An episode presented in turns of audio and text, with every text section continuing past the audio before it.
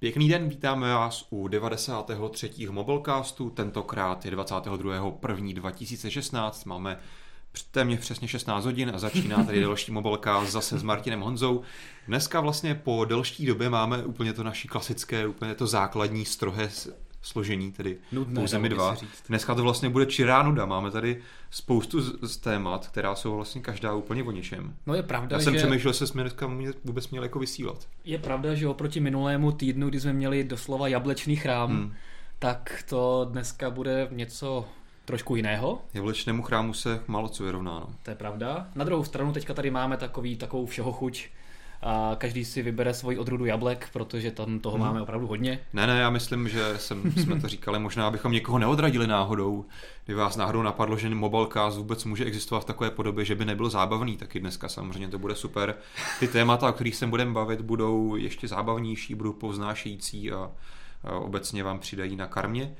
Začneme Androidem, ano. abychom to vyvážili trošku právě proti tomu minulému dílu. A podíváme se tak trošku do kuchyně Google, jak moc vydělává na Android. Dobře, doteď to bylo velkou neznámou. A povedlo se to trošku odhalit. Já pomoc... trošku pra- právě prozradím, že ono e, vlastně ani teďka pořádně toho moc nevíme, ale každopádně mluvilo se o tom hodně, tak si to rozebereme, co, jak je a jak to není. Uh, mimochodem také unikly informace nějaké vztahu, vztahy finanční mezi Googlem a Applem, takže mm-hmm. to trochu okořeníme. Budeme se bavit o Xiaomi, mm-hmm. což byl takový ten velký čínský drak, který závratně rostl do nebeských výšin, ani na to no. nestačily grafy. A za, za rok 2015 to nebylo až tak úplně slavné, ale také si o tom vysvětlíme, jak to tady je nebo není. A podíváme se jenom tak bleskově na stav Windows 10, mm-hmm. jenom prozradím, že stále čekáme dopředu. To je taková klasická věc. Víceméně vlastně dál už se o tom ani bavit nemusíme potom. A máme tady nějaké drobné spekulace o novém HTC One M10. Mm-hmm které by mohlo mít jednu zajímavou vlastnost, které HTC neměly doteď. A rychle se zastavíme také události tohoto týdne pro Česko speciální, protože se k nám chystá Pebble oficiálně. A já jsem myslel, že otevření nového sídla Avastu. Tak ne. To, tak to ne. Avast u nás už je hodně dlouho. To jo, ale teďka otevřel krásné nové kanceláře. Hmm. To ani nevím. A... Ve Silicon Valley. Aha. A poslední téma, kterým dnešek uzavřeme, nebo z těch alespoň informačních věcí eh, z našeho oboru, eh, Ericsson vydal takový klasický, klasickou tiskovku, kde vypsal nějakých deset témat, která budou hýbat příštími pěti lety eh, v kategorii technologií. V kategorii A... papír se všechno? Tak přesně tak, takže já bych si některé věci rád z toho vypíchnul a trošičku je rozebral, co si o nich myslíme, mm-hmm. protože mi to přijde přesně tak, jak říkáš, nebo naznačuješ až trošku někdy jako podivné. No a závěr bude věnovaný trošku mobilnet redakčním věcem, mm-hmm. takže to se nechte překvapit, máme pro vás velká překvapení. No a abyste se vydrželi koukat až na konec no. a do konce, tak vám prozradím, že na konci se budeme bavit i o dalším mobile drinku. Jste celý pokazil to překvapení. No ne, to musíme udržet pozornost lidí. Dobře. Ale začneme něčím, co je určitě udrží a to, no. je, to jsou prachy. To Aha. spoustu lidí zajímá a spoustu lidí bude zajímat, kolik vlastně na nich Google vydělává, protože většina z vás má Android. Prachy baví každýho. Přesně tak. Takže hmm. se podíváme na obchodní model Google, jak v podstatě z Androidu no. dokáže vydělat peníze. Já bych možná a začal... na to třeba i s jinými výrobci. Já bych začal tím, o čem to vůbec celý a jak jsme se vůbec tady k nějakým částkám dostali, protože Google nikdy nezveřejňoval mm-hmm. přímo své finanční výsledky, že by řekl, tohle jsme viděli na Androidu, tohle jsme viděli, nevím, na Chromu, na tomhle produktu, na tomhle produktu. Vždycky jsme to měli rozkategorizované, rozkategorizované vlastně na to, že víme, co se vidělo na reklamách, případně potom ještě z jakých, jestli to je prostě B2B, B2C, takové věci. A abychom byli úplně korektní, tak teďka už by to měl být Alphabet, který Jasně. samozřejmě je materskou společností. Tak samozřejmě výsledky za rok 2016 finální nemáme, takže budeme porovnávat eh, vlastně s celou, s, například z výsledky za rok 2015, ale mm. ten tak pro detail. Každopádně, co se teďka změnilo, že najednou víme nějaká čísla konkrétní o Androidu. Nic. Google se uh, už od roku 2010 soudí s Oraclem, nebo Oracle se, se snaží tedy něco vymámit z Google. Proto říkám nic. A Akorát se nějakým způsobem dostali teďka na venek. Jenom v principu čísla. tam jde o to, že pro ty, kteří to nevědí, tak uh, Oracle se snaží žalovat eh, Google za to, že použil některá API, co jsou vlastně rozhraní aplikační, která ti vlastně popisují to, jak některé komunikace, nebo jak, jak spolu vlastně software komunikuje tak což je samo o sobě takové trochu kontroverzní téma, jestli se vůbec dá vlastně dělat copyright nebo nárokovat hmm. autorská práva na API. Dá se nárokovat právo, že autorský na, napsaný software a tak dále, a tak dále. Ale otázka právě, jestli se dá nárokovat takhle API, o čemž je právě ten dlouholetý vleklý spor. No a právě v rámci tohoto sporu se povedlo právníkům od Oracle právě veřejně na veřejnost vypustit tato citlivá data Google. Google samozřejmě se mu to vůbec nelíbilo, hned začal apelovat na soud, aby eh, tyto údaje eh, vlastně vymazal. Každopádně stejně jsme se dozvěděli. No a dozvěděli jsme se teda, abychom se dostali konečně k tomu jádru, a tady pořád blábolím. dozvěděli jsme se, že eh, Google vydělal na příjmech na Androidu 31 miliard amerických dolarů. No ne, nevydělal, ale, ale na příjmech, příjmech tak. Příjmy jsou 31 ano. miliard a zisk by měl být údajně 22 miliard. Mm-hmm. Velký problém v tom je, že nevíme za jaké období přesně. Mm-hmm. Můžeme ale spekulovat vzhledem k tomu, jak to všechna anglická média uváděla, že se myslí vlastně od začátku Androidu až doteď. Mm-hmm. Ale není to přesně řečené. Takže tohle můžeme pouze spekulovat. A stejně tak nikdo neví vlastně, co tam všechno bylo zahrnuto, podle čeho to právníci Oracle počítali. Jak moc měli detailní samozřejmě nějaké tabulky, tabulky těch výsledků. Takže ono je to vlastně nějaké číslo 31 miliard samo o sobě, to je obrovská částka. Když se na to ale podíváš v kontextu třeba toho, co samotný Google, jaké má příjmy za jeden rok, to znamená za těch 2015 měl příjmy 66 miliard dolarů. Hmm. Tím pádem vlastně, když za celou historii, pokud je to pravda, za celou historii Androidu měl příjmy 31 miliard dolarů, což je přibližně nějaká polovina, tak to zase tak závratné není, vzhledem k tomu, jak dlouho tady Android funguje. Takže to je takové relativní, vlastně co to znamená, jestli to je vůbec pravda. Možná bychom se mohli podívat vůbec, jak může Google na Androidu vydělávat. Co, no, co jako, jaký je ten obchodní model. To mi právě přijde nejzajímavější. Protože ty, když si jdeš koupit telefon, tak Google za to nic neplatí, že? Tak. No, jak který, jak který výrobce? no, jako, já myslím jako ty jako zákazník. To, to ne. A konkrétně výrobci, to je taky potřeba uvíct na pravou míru, výrobci tomu, za to Google také neplatí, neplatí Google, ale je tam taková zajímavá věc. Google vyžaduje ty, abys jako výrobce mohl mít ve svém telefonu Google Play, Gmail, další aplikace, tak musíš mít ten eh, systém certifikovaný. Mm-hmm. Google za ten certifikát nechce žádné peníze, ale chtějí za něj samozřejmě peníze firmy, které ti ten certifikát mohou vystavit. To znamená ty, který ti otestují tu aplikaci a dejí ti certifikát. Takže ty neplatíš Google, ale platíš, živí se na tom nějaké třetí firmy, které ty certifikáty poskytují. Takže tohle není příjem Google, ale rozhodně to stojí velké peníze ty výrobce. Ale pojďme na ten obchodní model no. a pojďme si ho srovnat právě s, třeba i s ostatními. No. A, a je asi veřejným tajemstvím, že Google funguje tak, že vydělává na reklamě, na vyhledávání, kolem kterého je hmm. celý biznis Google vytvořený a není tedy překvapením, že samozřejmě vydělává nejvíce i takto na Androidu. A ty Tam je, vypsal nějaké mhm. čísla? Mm, je to kolem 90%, konkrétně v roce 2015 to tak bylo právě přímo Google tvořili z 90% výdělky na reklamách. Už tam ale bohužel nemáme to rozpadnuté, co je z vyhledávání z Androidu od někud to tak. Případně z eh, aplikací, třeba reklamy, které se objevují v aplikacích v rámci reklamního systému Google? Jasně, tak to je taky součást, to beru jako ty reklamy. Každopádně Google vydělává nejvíce na tom, když si na svém Androidu prostě položíte do vyhledávacího políčka Google jednoduchý dotaz. Dá se předpokládat, že tak. No. Eh, zobrazí se vám výsledky, hmm. tak to je to, na čem Google nejvíce vydělává. A samozřejmě k tomu směřují i další služby Google a celá ta architektura, o tom je celé Google Now, aby lidem dále poskytoval nějaké hmm. kontextové informace a zároveň tam dával nějaké vyhledávací eh, věci a mohl na to vyhledávání tím pádem takhle dál vydělávat. Tam je potřeba říct, jedna, jeden pohled je ten, že ti Google nabízí nějaký ekosystém, který když se ti líbí, vyhovuje ti, tak tím spíš budeš používat jeho služby, které on dokáže monetizovat. Mm-hmm. To znamená tam, kde ti zobrazí reklamu, ať už to vyhledávání, Gmail nebo jiné služby. Samozřejmě spoustu služeb ti k tomu nabízí zdarma, kde reklamy nezobrazuje primárně, ale je to právě nějaká tam uh, něco k tomu přidaného navíc, co ti může nasměrovat potom na ty služby, které, na kterých přímo vyděláš. Každopádně a... tady zase, jak si říkal, tak přesně nevíme, jak k těm těm číslům Oracle došel a je to celé takové hodně vágní, protože nikdo neví, jestli třeba do téhle částky, kterou jakoby Google no. na Androidu vydělal, se třeba počítají a reklamy na YouTube. Je to, je to do té částky zahrnuto to nebo ne? A, jak, přesně ono. a no. jak víme, tak v poslední dobou se výrazně zvyšuje provoz YouTube na mhm. mobilních mm-hmm. zařízeních a ten podíl zobrazených reklam se bude stále hmm. zvyšovat oproti desktopu a klasickému YouTube na webu. Hmm. Takže tam je otázka, co všechno vlastně do tohohle uh, Oracle zahrnul a jak na tohoto číslo přišel, hmm. protože ty aplikace, kterých Google na, na uh, Androidu má, na kterých eh, může nějakým způsobem vydělávat, včetně třeba toho YouTube, je poměrně dost, uh, nebo samozřejmě třetí strany, hmm. jestli jsou do toho zahrnuté třeba nějaké podíly z poplatku za aplikace a tak podobně, to nevíme. Hmm. Co je také, jsme ještě nezmiňovali, co je jasný a celkem přímý příjem Google z Androidu, je samozřejmě Google Play. Když ty si koupíš aplikaci, tak samozřejmě Google má nějaký podíl z té částky, kterou ty pošleš to výrobcovi. Jsem, to jsem přesně myslel, jestli to tam, toho je zahrnuto tam nebo na, ne. Tam na druhou stranu celkem jasně víme z toho, že jak jsem říkal, 90% veškerých příjmů tvoří reklamy. Mm-hmm. To znamená, Google Play je někde v těch zbylých 10%, ale zdaleka není celých 10%. Pokud mají právníci o reklu pravdu.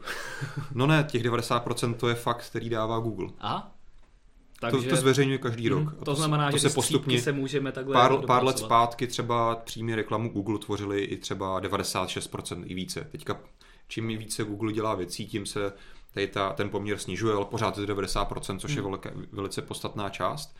A me, někde mezi těmi 10% mimo jiné, kdy Google prodává nějaké cloudové služby a tak dále, firmní řešení, tak tam je někde i Google Play. Mm-hmm. Takže jenom z tohohle se dá odhadnout, že proti těm reklamám je Google Play je docela minoritní příjem. Mm-hmm. A navíc samozřejmě Google Play není jenom o aplikacích na Androidu, ale Google tam prodává hudbu, filmy a tak dále. A přesně na to krásně můžu navázat právě srovnání obchodního modelu hmm. třeba s ostatními eh, výrobci a těmi ostatními výrobci v podstatě myslím akorát eh, Apple, protože srovnávat to třeba s, s obchodním modelem Microsoftu, kolik asi na svých mobilních Windows vydělá, tak to abychom asi byli v těžkých červených číslech.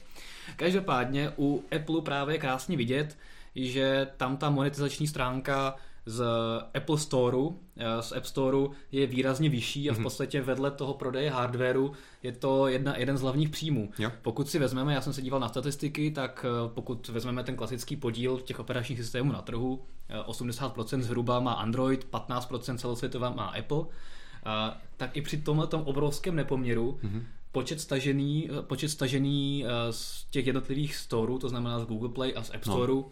je jenom dvojnásobný na mm-hmm. Google Play. To znamená, že máš dvakrát více stažení všech aplikací her uh, v porovnání s, s App Storem od Apple, ale na druhou stranu Apple na App Store vydělává dvakrát víc, Jasně. což je samozřejmě stará známá pravda, že uživatelé Apple jsou zvyklí více platit, mm. máš tam samozřejmě více placených aplikací.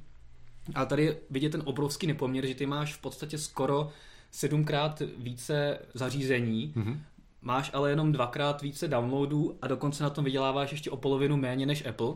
Takže pro Apple je vedle samozřejmě obrovských marží hmm. na iPhonech a dalším hardwareu tohle to celkem podstatná stránka a nějaké doplňkové služby typu vyhledávání uh, vůbec tam v podstatě nejsou. A ještě tím se krásně dostaneme k tomu, co si naznačoval hmm. na začátku, že uh, dokonce Apple Eh, něco platí Google, nebo měl by platit něco Google v souvislosti s mhm. vyhledáváním. Takže tady ty, ten střed těch obchodních modelů, které jsou úplně odlišné, mi přijde hrozně zajímavý, yeah. ale je vidět, že oba dva vlastně fungují. A to, jakým způsobem eh, Google ten Android eh, od začátku stavěl, hmm. že to bude systém zdarma pro všechny a chce tímhle tím způsobem dosáhnout velkého tržního podílu a té obrovské, to obrovskou masou dosáhnout tahle ta čísla a prodejní výsledky tak je vidět, že i ten model funguje. Vedle toho klasického prodáme prostě za Přesně velké tak. peníze hardware a ještě si vyděláme něco na, eh, na aplikacích. Hmm. Já tam jenom doplním k tomu přesně, je pravda, jak ty jsi říkal, že Google se snaží dosáhnout té velké masy, právě aby z té velké masy mohl díky té obrovsk, tomu obrovskému rozpětí vydělávat zase na té reklamě, která je jeho ta hlavní, hlavní část jeho příjmu.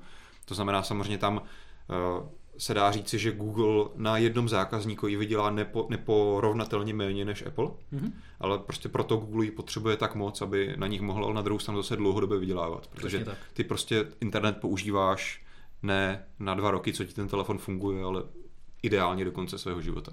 A já jsem hodně zvědavý třeba, jestli tady budeme sedět za 10 let a no. budeme porovnávat business modely a Google a Apple, co se týče hmm. třeba prodej aut No, to jsem Když bude Google prodávat svoje uh, samojezdící auta a bude na, na nich vyhledávat na jasný. vyhledávání v nich. Na druhou stranu já jsem úplně jako nezaznamenal, že by Google měl vyloženě ambice prodávat auta sám o sobě. To asi ne. Samozřejmě. Na druhou stranu dělá si takovou, to, takovou tu hračku samořídící, ale to zatím samozřejmě nevíme, jestli opravdu má takové ambice, že jednou budeš mít Google Car a koupíš se přímo od Google, nebo spíš se snaží vyvinout tu platformu a bude ji potom prodávat někomu jinému. A budeš tam vyhledávat pořád a na tom bude Google zase vyhledávat. budeš jezdící reklama třeba. tak.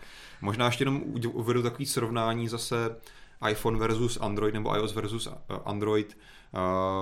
Teďka mám tady přesný čísla napsaný, ale tak nějak, co jsem na to koukal, tak jenom tak jako k porovnání Třeba tady, jak máme tu částku nějakých těch 22 miliard dolarů zisku, což teoreticky, pokud je tohle všechno pravda, nemáme to potvrzené, což vydělal Google na Androidu za celou dobu, co Android existuje, hmm. tak jak tohle to víceméně tu podobnou částku nebo ještě víc vydělá Apple za jedno čtvrtletí na iPhonech. Tak, ale samozřejmě včetně příjmů z hardwareu. Jasně, jasně. Hlavně.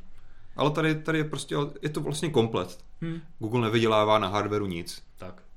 Zase, na, zase naopak Apple nevydělává nic extra na službách, kromě toho, že si pár lidí na světě asi zaplatí iCloud a potom máš ty teda podíly z prodaných aplikací. Na hardwareu možná něco málo vydělává, i když teda nevím, jestli víš, jak je to u Nexusu, jestli drtivá většina té částky jde přímo tomu výrobci, který, uh, který to zařízení vyrábí. No tam obecně tam u Nexusu je... máš dost, jako absolut, dost minimální marže obecně. Proto. No tak jasně, tam to, že jsou ty není moc, levné, ano. není moc co rozdělovat potom. Jo, ale jestli Přizna, přiznám, přiznám se, že nevím, jestli Google, Google, Google něco jde nebo ne, to nevím. Asi se dá říci, že určitě, když to koupíš třeba na Google Store, nebo jak se to dneska jmenuje, tak asi z toho určitě něco jde Google, hmm. ale jestli když prostě v Česku, kde Google neexistuje vůbec, koupíš si od LG Nexus, tak jestli z toho něco posílají Google do Ameriky, to netuším. Hmm. Hmm. Ale pokud vůbec mají co posílat. No a ty si naznačoval, že ještě tady máme takovou nějakou zajímavý vztah finanční právě mezi Googlem a Applem. Ano. Tak právě i souvislosti s tady s tou kauzou eh, právní i mimo jiné právě právníci o Reklu prozradili to, že eh, třeba za rok 2014 eh, Google Apple zaplatili jednu miliardu amerických dolarů jenom vlastně za to, když to zjednuším, že máš na iPhonech stále jako výchozí vyhledávač Google ale není to paušální částka, ale, je to právě, oni se dohodli, že to je vlastně podíl ze stržeb z toho vyhledávání. Mm-hmm. A co vy, vyplavalo na povrch, tak eh, v jednu chvíli údajně to mělo být 34% pro Apple z těch příjmů za vyhledávání z iPhoneu. Mm-hmm. Takže to je jen taková zajímavá představa, kolik asi ten podíl je. Takže tady je vidět, že opravdu jak moc jak moc se vlastně Google, a tohle není jako zdaleka ojedinělá praktika, jak moc se Google vyplatí investovat, že platí vlastně konkurentovi za to, že on nabízí jeho služby, protože on nevydělává na Androidu téměř jako nic, tady si to porovnáváme ty čísla, ale vydělává na těch svých službách okolo, takže mm-hmm. se mu vyplatí a nedělá to zdaleka jenom Zeplem, takhle od, od jak živa vlastně živí Mozilla a spoustu dalšího softwaru za to, že je Google výchozím vyhledávačem. Přesně tak, protože jak si správně říkal před asi deseti minutami, tak pokud si lidi zvyknou na ten ekosystém, zvyknou si na vyhledávání, tak Google jim skrz vyhledávání může nabízet další služby, hmm. svoje produkty a potom jsou samozřejmě lidé zaháčkovaní v celém tom ekosystému a to, že používají zrovna iPhone, na kterém nevydělá vlastně Google nic Jasně. přímo stejně jako z Androidu a stejně na něm vydělává, hmm. co se týče vyhledávání, reklam na YouTube a tak podobně, tak to je jenom malý střípek do mozaiky hmm. a právě Google jde hlavně od ty výdělky z eh, jeho služeb, takže to krásně zapadá do celkové strategie. Já bych možná doplnil k tomu Microsoftu, že bychom se mohli ptát, ne kolik vydělává nebo prodělává Microsoft na prodeji Windows Phone, ale kolik vydělává Microsoft na prodeji Androidu. Ale to už je staré, to, to už je staré téma, že tohle stojí opravdu hodně milionů každého výrobce kvůli patentovým sporům, tak. které odvádí Microsoftu. Patentové spory jsou všeobecné zlo. Každopádně pojďme udělat takový malý travers k Xiaomi, protože mm-hmm. to je jeden z výrobců, který také má vlastně, trochu se pokouší koketovat i s, Windows, s Windowsem vlastně dneska už. Já furt bych tomu chtěl říkat Windows Phone, dneska je to prostě Windows 10. To zjednodušuje, no. pořád. Mimochodem my, myslím, v redakci testujeme, ne? Xiaomi Mi 4 s Přesně Windows tak, 10. s Windows 10, ano. Takže to předpokládám, vydáme nějaký článek se zkušenostmi. Mm-hmm. Každopádně, jak jsem na začátku naznačoval, eh, Xiaomi se nevedl až tak moc dobře, jak třeba i samotné Xiaomi předpokládalo, protože ono si dalo samo za cíl, že za rok 2015 prodá mezi 80 až 100, mili, 100 miliony kusů telefonů nebo zařízení. A to se úplně tak nesplnilo, prodalo jich pouze 70 milionů. Mm-hmm. Což je samozřejmě více než minulý rok. Um, za rok 2014 jich prodalo 61 milionů kusů a tak dále, a tak dále. Petr tam určitě ukáže zajímavý graf z našeho článku, kde to uvidíte. Každopádně, co je zajímavější, je právě ten pokles růstu. Mm-hmm. Co je důležité říct, Xiaomi stále rostlo, ale nerostlo zdaleka, zdaleka tak asi, jak by si úplně přál, jak se očekávalo. Můžu jenom pro, pro představu říct, že právě mezi rokem 2012-13 Xiaomi rostlo o 160% v počtu prodaných kusů, 2014 to bylo 227%. a z toho najednou 2015 jenom 15% růst. Takže tady je vidět, že asi Xiaomi tak trošku vysaturovalo ten svůj potenciál, protože ono vlastně, co je potřeba říct, eh, Xiaomi nikam neexpandovalo výrazně. Stále zůstává v Číně, v Indii, v Indonésii, na těch trzích, které, na kterých tak nějak bylo i předtím. Hmm. Samozřejmě tady spousta fanoušků v Evropě, v Americe se zoufá, no tak proč Xiaomi nejde k nám, že jo, tady by určitě ty prodeje díky tomu by byly vyšší. Asi by, by o něco byly vyšší, ano. ale zdaleka stejně v tom vlastně v tom objemu azijském by to bylo pro Xiaomi, vzhledem k tomu, kolik by na to muselo vynaložit peněz, asi dost jako nepostatné v tuto chvíli. Tady je právě důležité si uvědomit, že zatímco uh, Apple, Samsung a další výrobci uh, ta obrovská čísla, se kterými se hmm. chlubí, hmm. v podstatě generují z globálních prodejů, tak Xiaomi opravdu velkou část těch prodejů má na domácím čínském trhu, respektive na tom trhu v jihovýchodní Asii a těch pár nadšenců, co si koupí Xiaomi v Evropě skrz nějaké vlastně. různé dovozy a tak, to je zanedbatelná hmm. hodnota, takže tam zase je zajímavé to srovnání. A abyste si mohli ty výsledky nějakým způsobem dát do kontextu, tak v hmm. podstatě Xiaomi prodalo za celý loňský rok stejně telefonů jako třeba Samsung za jedno čtvrtletí. Hmm. Což je, je, je v podstatě ještě více. A zajímavé třeba taky je se podívat na ta, na ta čísla růstu, já tady mám teda čísla za, eh, za třetí čtvrtletí mm-hmm. roku 2015, ale ten růst je tam poměrně eh, vypovídající, protože je podobný za, to, za ten celý rok, protože ne všichni výrobci ještě oznámili právě prodeje za celý loňský rok, máme teprve mm-hmm. konec ledna, ale třeba vidět, že Xiaomi roste rychleji než třeba Samsung, což je samozřejmě pochopitelné, ale třeba pomaleji než Apple. On třeba eh, tady mm-hmm. vidím, že ve třetím čtvrtletí dokonce meziroční nárůst je 22%, co se týče, co se týče prodejů. Hmm. A... Apple, Apple měl úspěšný rok v Ázii 2015. No, tak samozřejmě Čína poprvé se začaly prodávat hmm. smartfony, uh, iPhone v Číně, což je obrovský trh, hmm. což samo o sobě dokazuje právě Xiaomi, které dokáže hmm. generovat tak obrovské prodeje právě z jednoho trhu nebo z jednoho z mála, nebo z mála trhů. No a pokud se to porovnáme třeba s Huawei, které je vlastně současnou trojkou, Aha. tak to roste o 61%. To je taky dost. A vím, že teďka se zase chlubili, jak strašně rychle rostou, hmm. takže, takže ze všech těch výrobců v první pětce má Huawei našlápnuto hmm. uh, zdaleka nejlépe a roste opravdu velkým tempem. Musíme uznat, že ty jejich telefony vlastně se posunuly do těch eh, jako dražších, dražších sfér a samozřejmě zachovaly ty levnější telefony a všechny byly povedené, takže tady hmm. to dává smysl. No. Vlastně jenom připomenu, že někdy v průběhu října jsme informovali i o tom, že uh, Huawei porazilo Xiaomi na domácí půdě hmm. podle jednoho z, jednoho z analytiků Jasně. nebo z jednoho analytických domů, uh, že, že prodalo dokonce na domácím hmm. trhu více telefonů než, než Xiaomi. Uh, přitom Huawei má spíše strategii takovou, hmm. že se snaží prodávat globálně a ty telefony pozicuje hmm. jakožto Eh, globálně, snaží se dostat hodně na americký trh, kde to mělo před rokem dvěma těžké kvůli různým uh, skandálům o uh, zneužívání informací mm. a špionáži a tak podobně, takže američané byli samozřejmě vůči čínským výrobcům mobilních telefonů trošku podezřívaví, ale snaží se vrátit zpátky a, a jsem hodně zvědavý, kam teda Huawei třeba poroste a v kontextu toho třeba i uh, takové Xiaomi. Mm-hmm.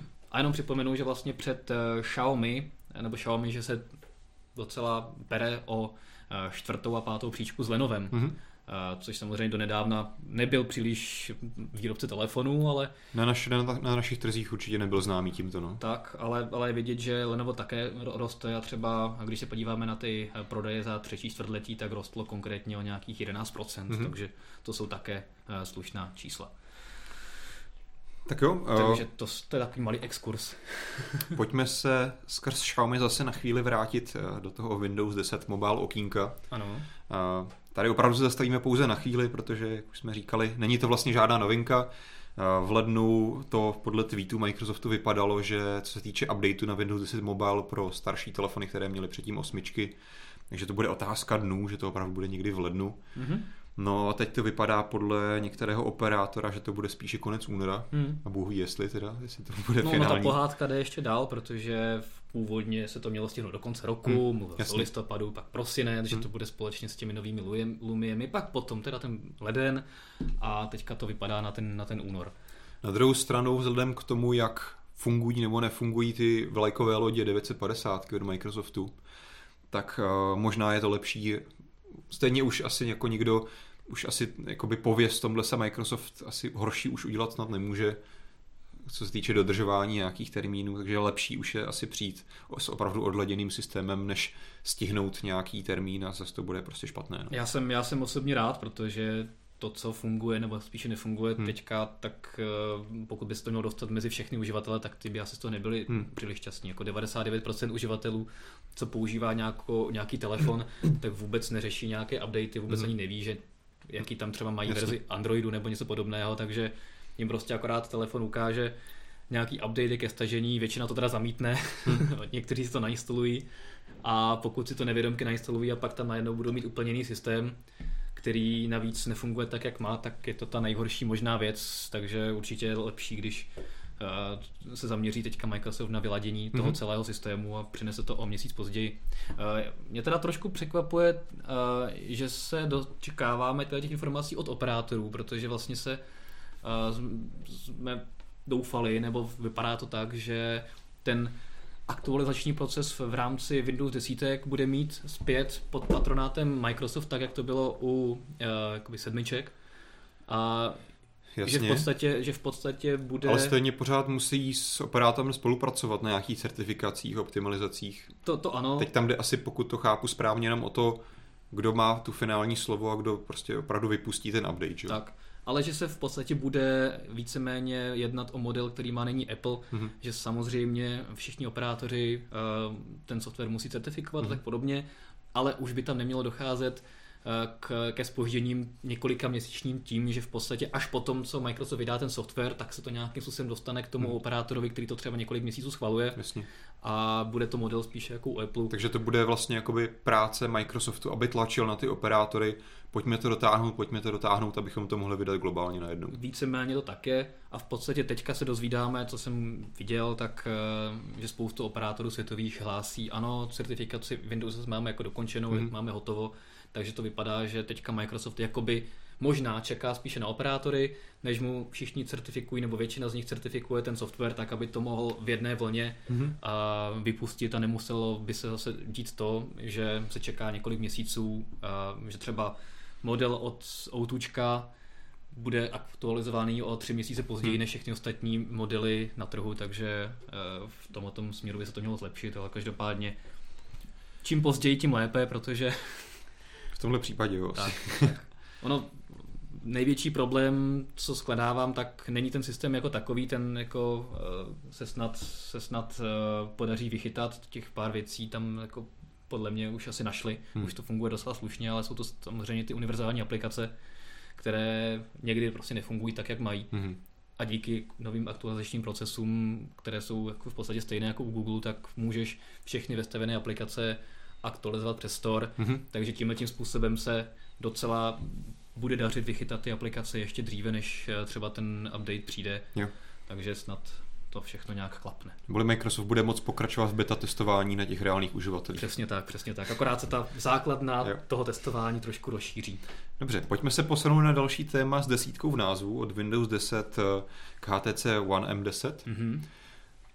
To, to je hezký. One M7, která se ještě ta nemenovala, nemenovala M7, ale začalo... Oficiálně to nepoužívali. Ano, ale kódové označení to hmm. bylo, začali to vlastně používat s tou M8, teď už tady máme desítku jsem zvědavý třeba, jestli fakt bude dvacítka za, za 10 let, nebo jestli se zase trošku přibrandují. To nebo jestli HTC ještě bude. Tak no, spíš otázka, jestli bude dělat ještě telefony pod svojí značkou.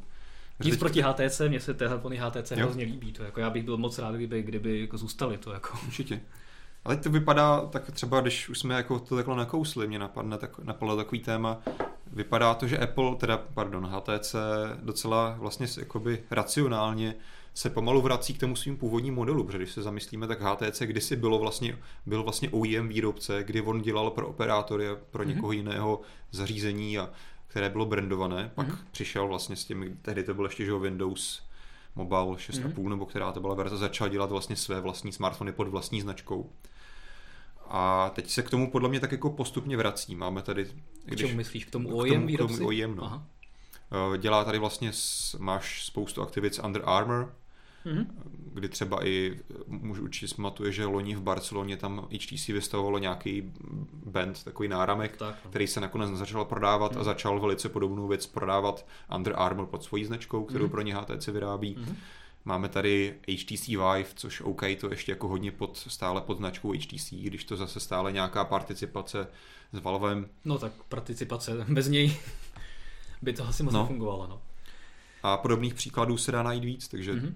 Ale je to vlastně ve skrze, ve skrze, myslím, že pozitivní krok pro HTC, protože tímhle si asi může zase udržet nějakou finanční stabilitu a díky tomu bude moci držet naživu třeba i vlastní nějakou řadu těch telefonů, když může být omezenější než dříve. Je Uvidíme. To tak, je to tak?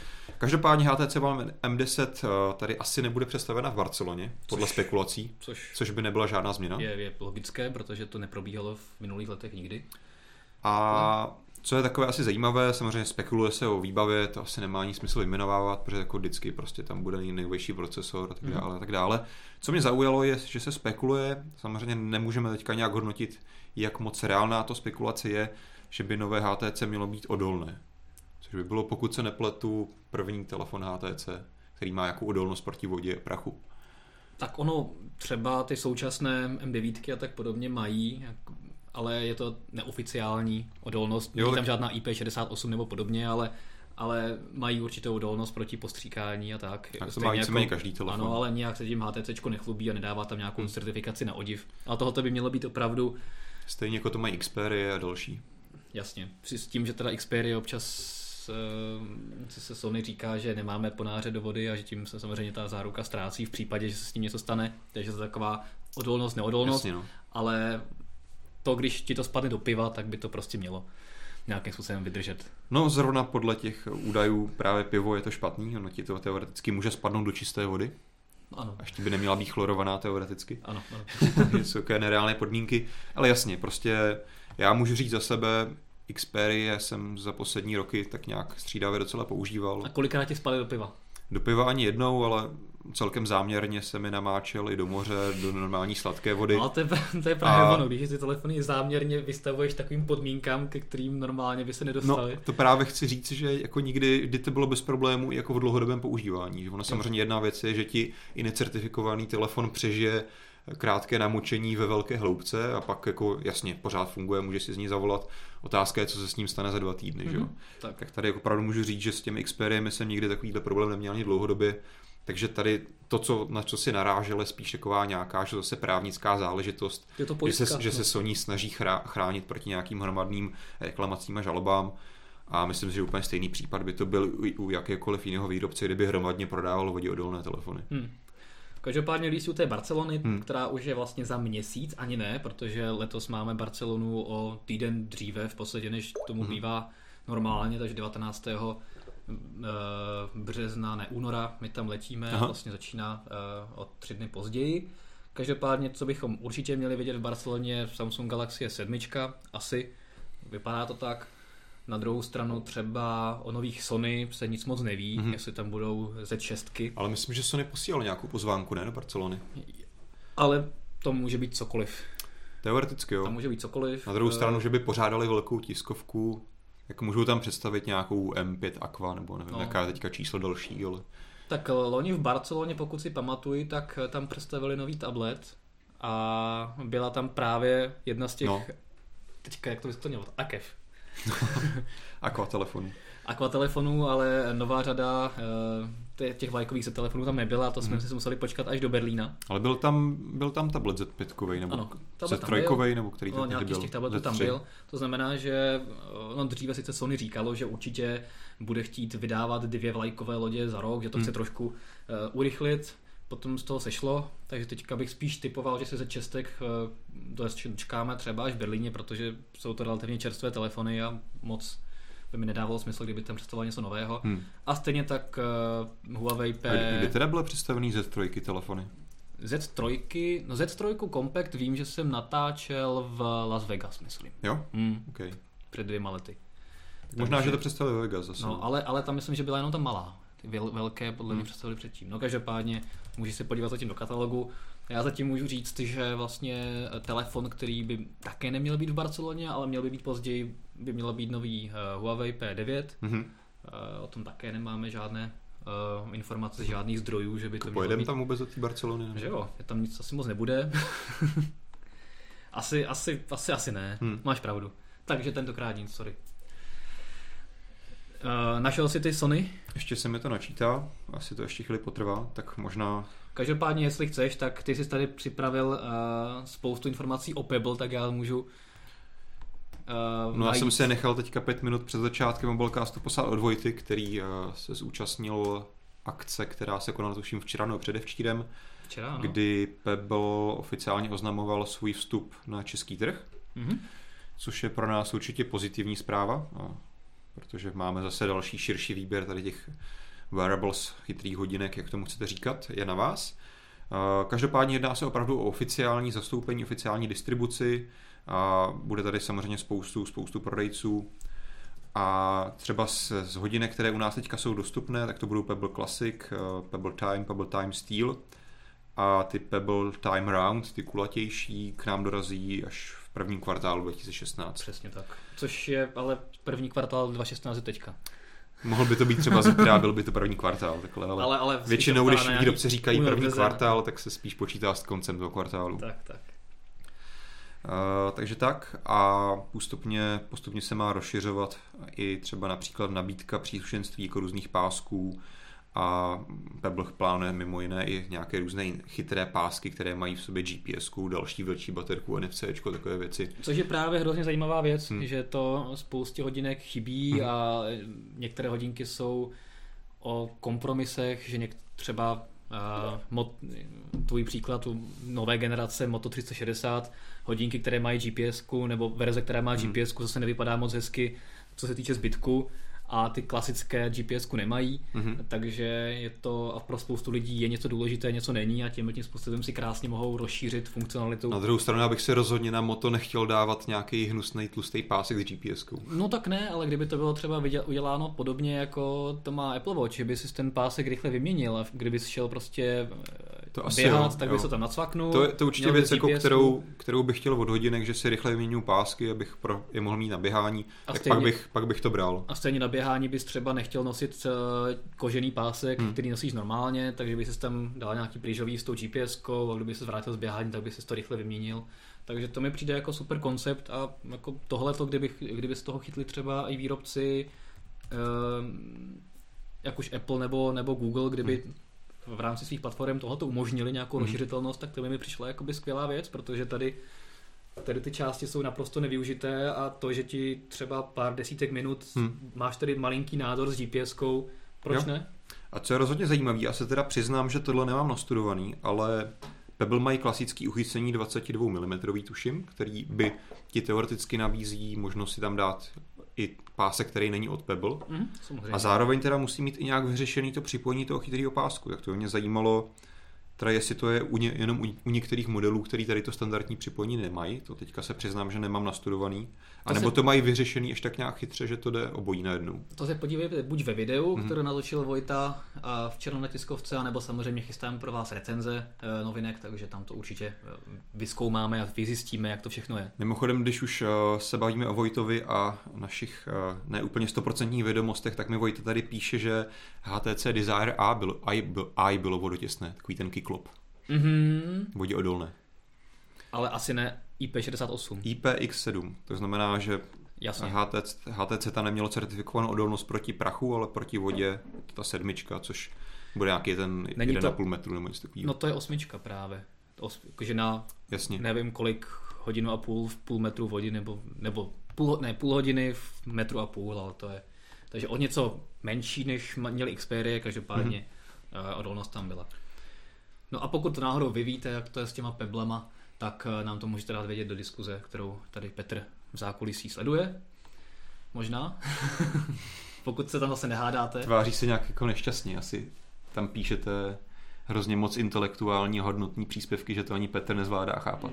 Já myslím, že to bude asi ten spíš případ. Uh, takže pokud náhodou se tam probujete a budete chtít říct něco k věci, tak, um, tak se to třeba k nám dostane i do studia.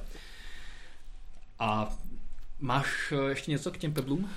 Asi ne, jenom že jsem na ně zvědavej. A rozhodně to bude zajímavý, co tady koukám na ty ceny, tak Pebble Classic stojí 3,7 Uh, Pebble Time Steel, co jsou taky ty pěknější, koukám, stojí 8,5 tisíce, což už je vyšší cena, za to se asi budou dát sehnat i jiný jako androidové hodinky pěkný, ale... Jako na druhou stranu máš tam tu výdrž, no. Ano, no. Jako mně, mně se Pebble hodinky nikdy nějak extrémně nelíbily. Hmm. Ta verze Steel vypadá tak jakoby, hlavně s tím kovovým páskem, který má být jakoby hezčí, tak, tak nevypadají nějak extra. Prostě není to něco, co bych si asi, z čeho bych si sedl na zadek. Hmm. Každopádně je to přesně, jak říkáš, je to nějaký kompromis mezi vzhledem hmm. a právě tou výdrží, takže když někdo chce mít hodinky, které nemusí nabít každý den, tak a plus je může třeba nějakým způsobem rozšiřovat, hmm. tak tohle je cesta. Z tohohle pohledu mě trošku zklamaly ty Pebble Time Round, které jsou kulatý, Hmm, tak ty jako, tak nějak se všichni těšíme vždycky, jako že považujeme alespoň u nás, že ty kulatý hodinky vypadají hezčeji než, hmm.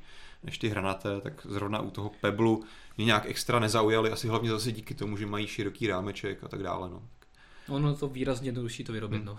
A na druhou stranu jsou takové tenké, což sebou teda nese to, že už nemají tu dobrou výdrž. Hmm. A jsou takové jako subtilní, nenápadné, takže taky. Každopádně bude na výběr. Tak.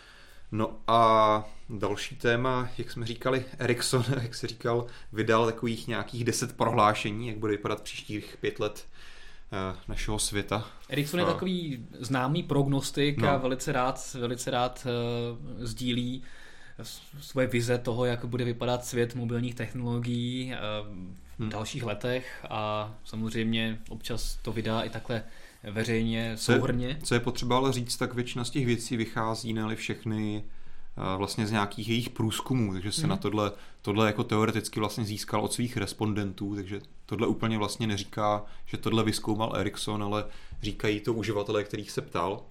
Ano, samozřejmě ale spoustu třeba věcí, které on dává do průzkumu, hmm. tak vychází z reálných dat z, ze sítí. Či, on samozřejmě, Ericsson uh, je velký poskytovatel sítí, síťové infrastruktury, takže tam samozřejmě má těch dat poměrně hodně, je v kontaktu s operátory, hmm. s výrobci, uh, co se týče certifikačních procesů, takže hmm. tam má určitě velký vhled a velké možnosti statistik.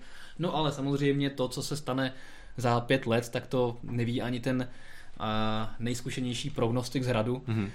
A pojďme se podívat na to, co teda říká Ericsson. Já bych to možná asi úplně jako nevy, nevyjmenovával jednu po druhé, ale jednoduše bych to schrnul. Jsou tady takové ty očekávatelné věci, o kterých se asi není potřeba nad nimi diskutovat, jakože prostě Planeta všich, se bude oteplovat. Všichni budou sí, žít na síti, uh, bude se rozrůstat virtuální realita, budeš mít chytrou domácnost a tak dále a tak dále. To takové jako nepřekvapivé věci, které Jasně. když trochu sleduješ to odvětví, tak vidíš, kam to směřuje. Třeba devítka útoky hackerů, tak které ano, budou dále pokračovat, protože ještě bude internet rozšířenější. Ano.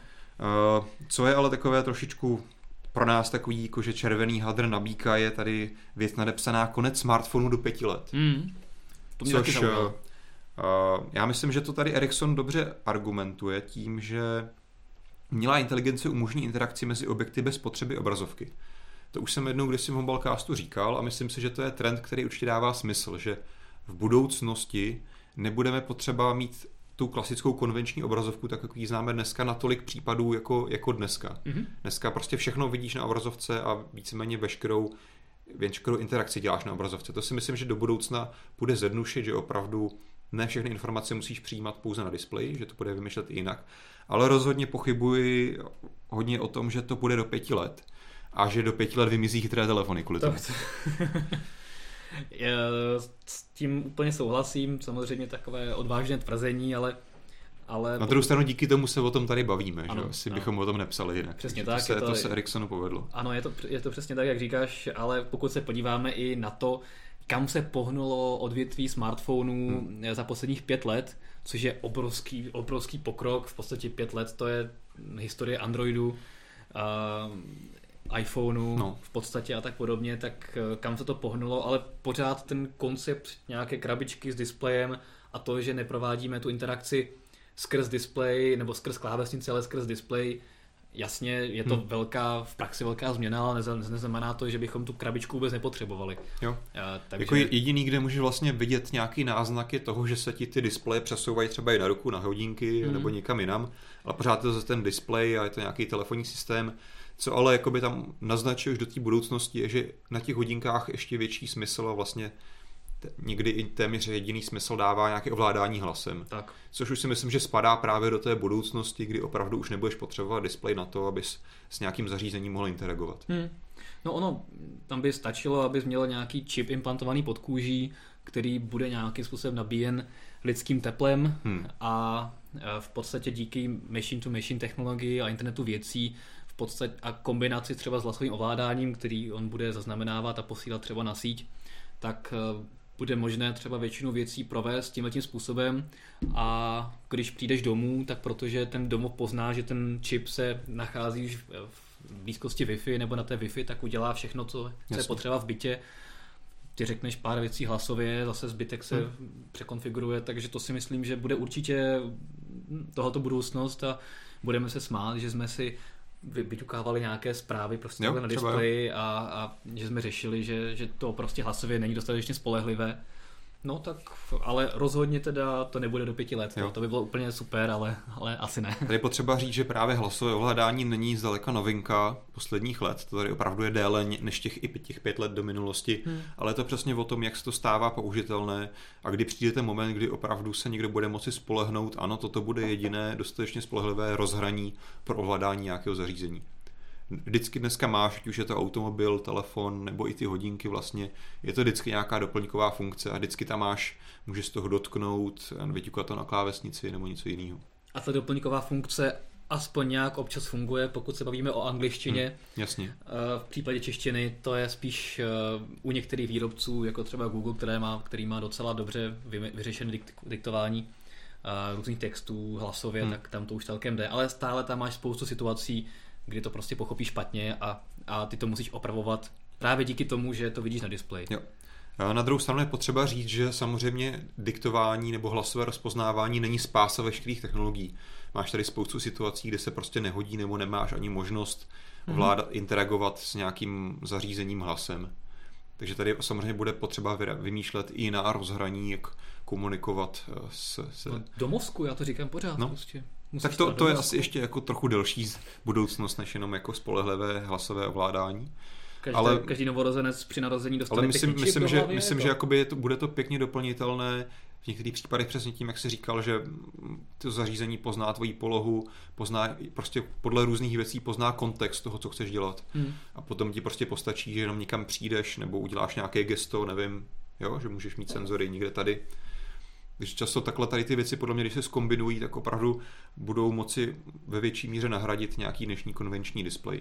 To budou mít, teďka se zamýšlím, hodně těžké třeba učitelé ve škole, hmm. když budeš mít nějaký implantát nebo nějaké zařízení, které inteligentně poznají, že píšeš test a rozpoznáváním informací z tvých očí a to porov, budou porovnávat přímo na Google a rovnou ti budou hlasově říkat, co máš napsat, nebo ti rovnou budou vést tu ruku do toho testu. To teda nevím, jak jako budou tak, zabavovat elektrony, zabaví tě hlavu. Tak, to vždycky, vždycky bohužel tady ta, konkrétně když se to týká nějakých tyho, taháků v opisování, tak vždycky v tom jsou učitelé trochu pozadu za tu technologií. Že vlastně my jsme tak nějak zažili rozmach, že když jsme chodili do školy mobilních technologií, to, to zní úplně jako, že bychom chodili do školy na začátku 90. let. A vždycky, že ti učitelé museli nějak reagovat na to, že najednou přišly chytré telefony, které měly jako displej, na kterým si mohl rozobrazit všechny vzorečky do fyziky a, hmm. a jako jakýkoliv, nebo jako potom přišly hodinky chytrý, což už jako by nás trošku minulo, bohužel. Jo, nebo jako, že Google Glass nebo takové věci, no, nebo no, jaký sluchátko do Google ucha. Glass, to, že by, myslím, že by si toho učitelka všimla, že děláš pořád tohle a někam koukáš jako do prostoru. Tak to a... už jenom záleží, jak se tam nastavíš. Jo. Ale ty hodinky, to je pravda, že mm, jako je dost, dost taková zákeřná věc. No kor nějaké jako různé menší jako fitness náramky a tak, to už jako... Nevím, no, jestli přijde nějaký protokol, že prostě budeš mít ve třídě nějakou rušičku veškerých bezdrátových technologií nebo něco, že ti to prostě vypne implantát a budeš to psát. A nebo se naopak podle toho Víš co, to zase ještě můžeme kouknout ještě víc do budoucnosti, kdy už opravdu školství se tomuhle přizpůsobí a nebude se to snažit potlačovat, mm-hmm. ale naopak se změní školství natolik, že nebude postavený na tom na memorování věcí, protože budeš počítat s tím, že ty věci podle potřeby si budeš moct najít a naopak bude školství nastavené na tom, že si budeš moct ty informace dokázat najít a využít je. To by bylo ideální, ale zrovna tohle už určitě do těch pěti let nebude. To ne. Pokud se držíme nějakých pěti let, tak to už jsme Možná nějakou nulu navíc k tomu ještě. No, možná i dvě v našich podmínkách. Každopádně ale zajímavý výhled a asi se shodneme na, na tom, že Mhm. mm-hmm. se na to těšíme. Možná tady máme nějaké dotazy nebo příspěvky Já tady mám doplnění od Vojty, který nás sleduje naštěstí k těm Pebble hodinkám. Ano. Jak jsme právě přemýšleli, jak to mají udělané s těmi pásky. Tak píše, že chytré pásky mají standardní 22 mm uchycení, ale jsou protažené až k tomu magnetickému konektoru na spodní straně pásku. Mhm. Takže tam je taková nějaká kombinace, že když chceš, tak si tam dáš standardní pásek od hodináře, anebo si koupíš ten od Pebble nebo nějakého jiného výrobce, který to To, to podporuje. jsem si přesně myslel a to mi přijde jako úplně nejlepší Jo. jako možnost a trochu mě mrzí, že přesně takovéhle možnosti rozšíření nejsou i u konkurenčních chytrých Mhm. hodinek a třeba pro Apple Uh, s tím, jak je Což navázán je na, na Apple druhou stranu, minulý týden jsme o tom spekulovali, že by to mohlo být novinka Apple Watch 2, takže uvidíme. protože Apple a výrobci příslušenství Hmm. to je obrovský moloch na peníze a kdyby si prostě výrobci známí výrobci fitness zařízení, jako je, jak už jsi zmiňoval, Under Armour, Nike, Adidas a tak podobně, mohli prostě prodávat svoje brandované pásky s GPS-kou a s tím, že když si připneš ten pásek, tak se ti rovnou spustí ta jejich aplikace a všechno. To byl obrovský biznis, který prostě by se mohl v podstatě zjevit, protože no tak to by bylo úplně perfektní. Já myslím, že to přijde. Jablečný chrám? No, Znova tady končíme v jablečném chrámu. no ještě úplně nekončíme, protože máš tady dvě redakční témata. Ano, to jsem eh, skoro zapomněl.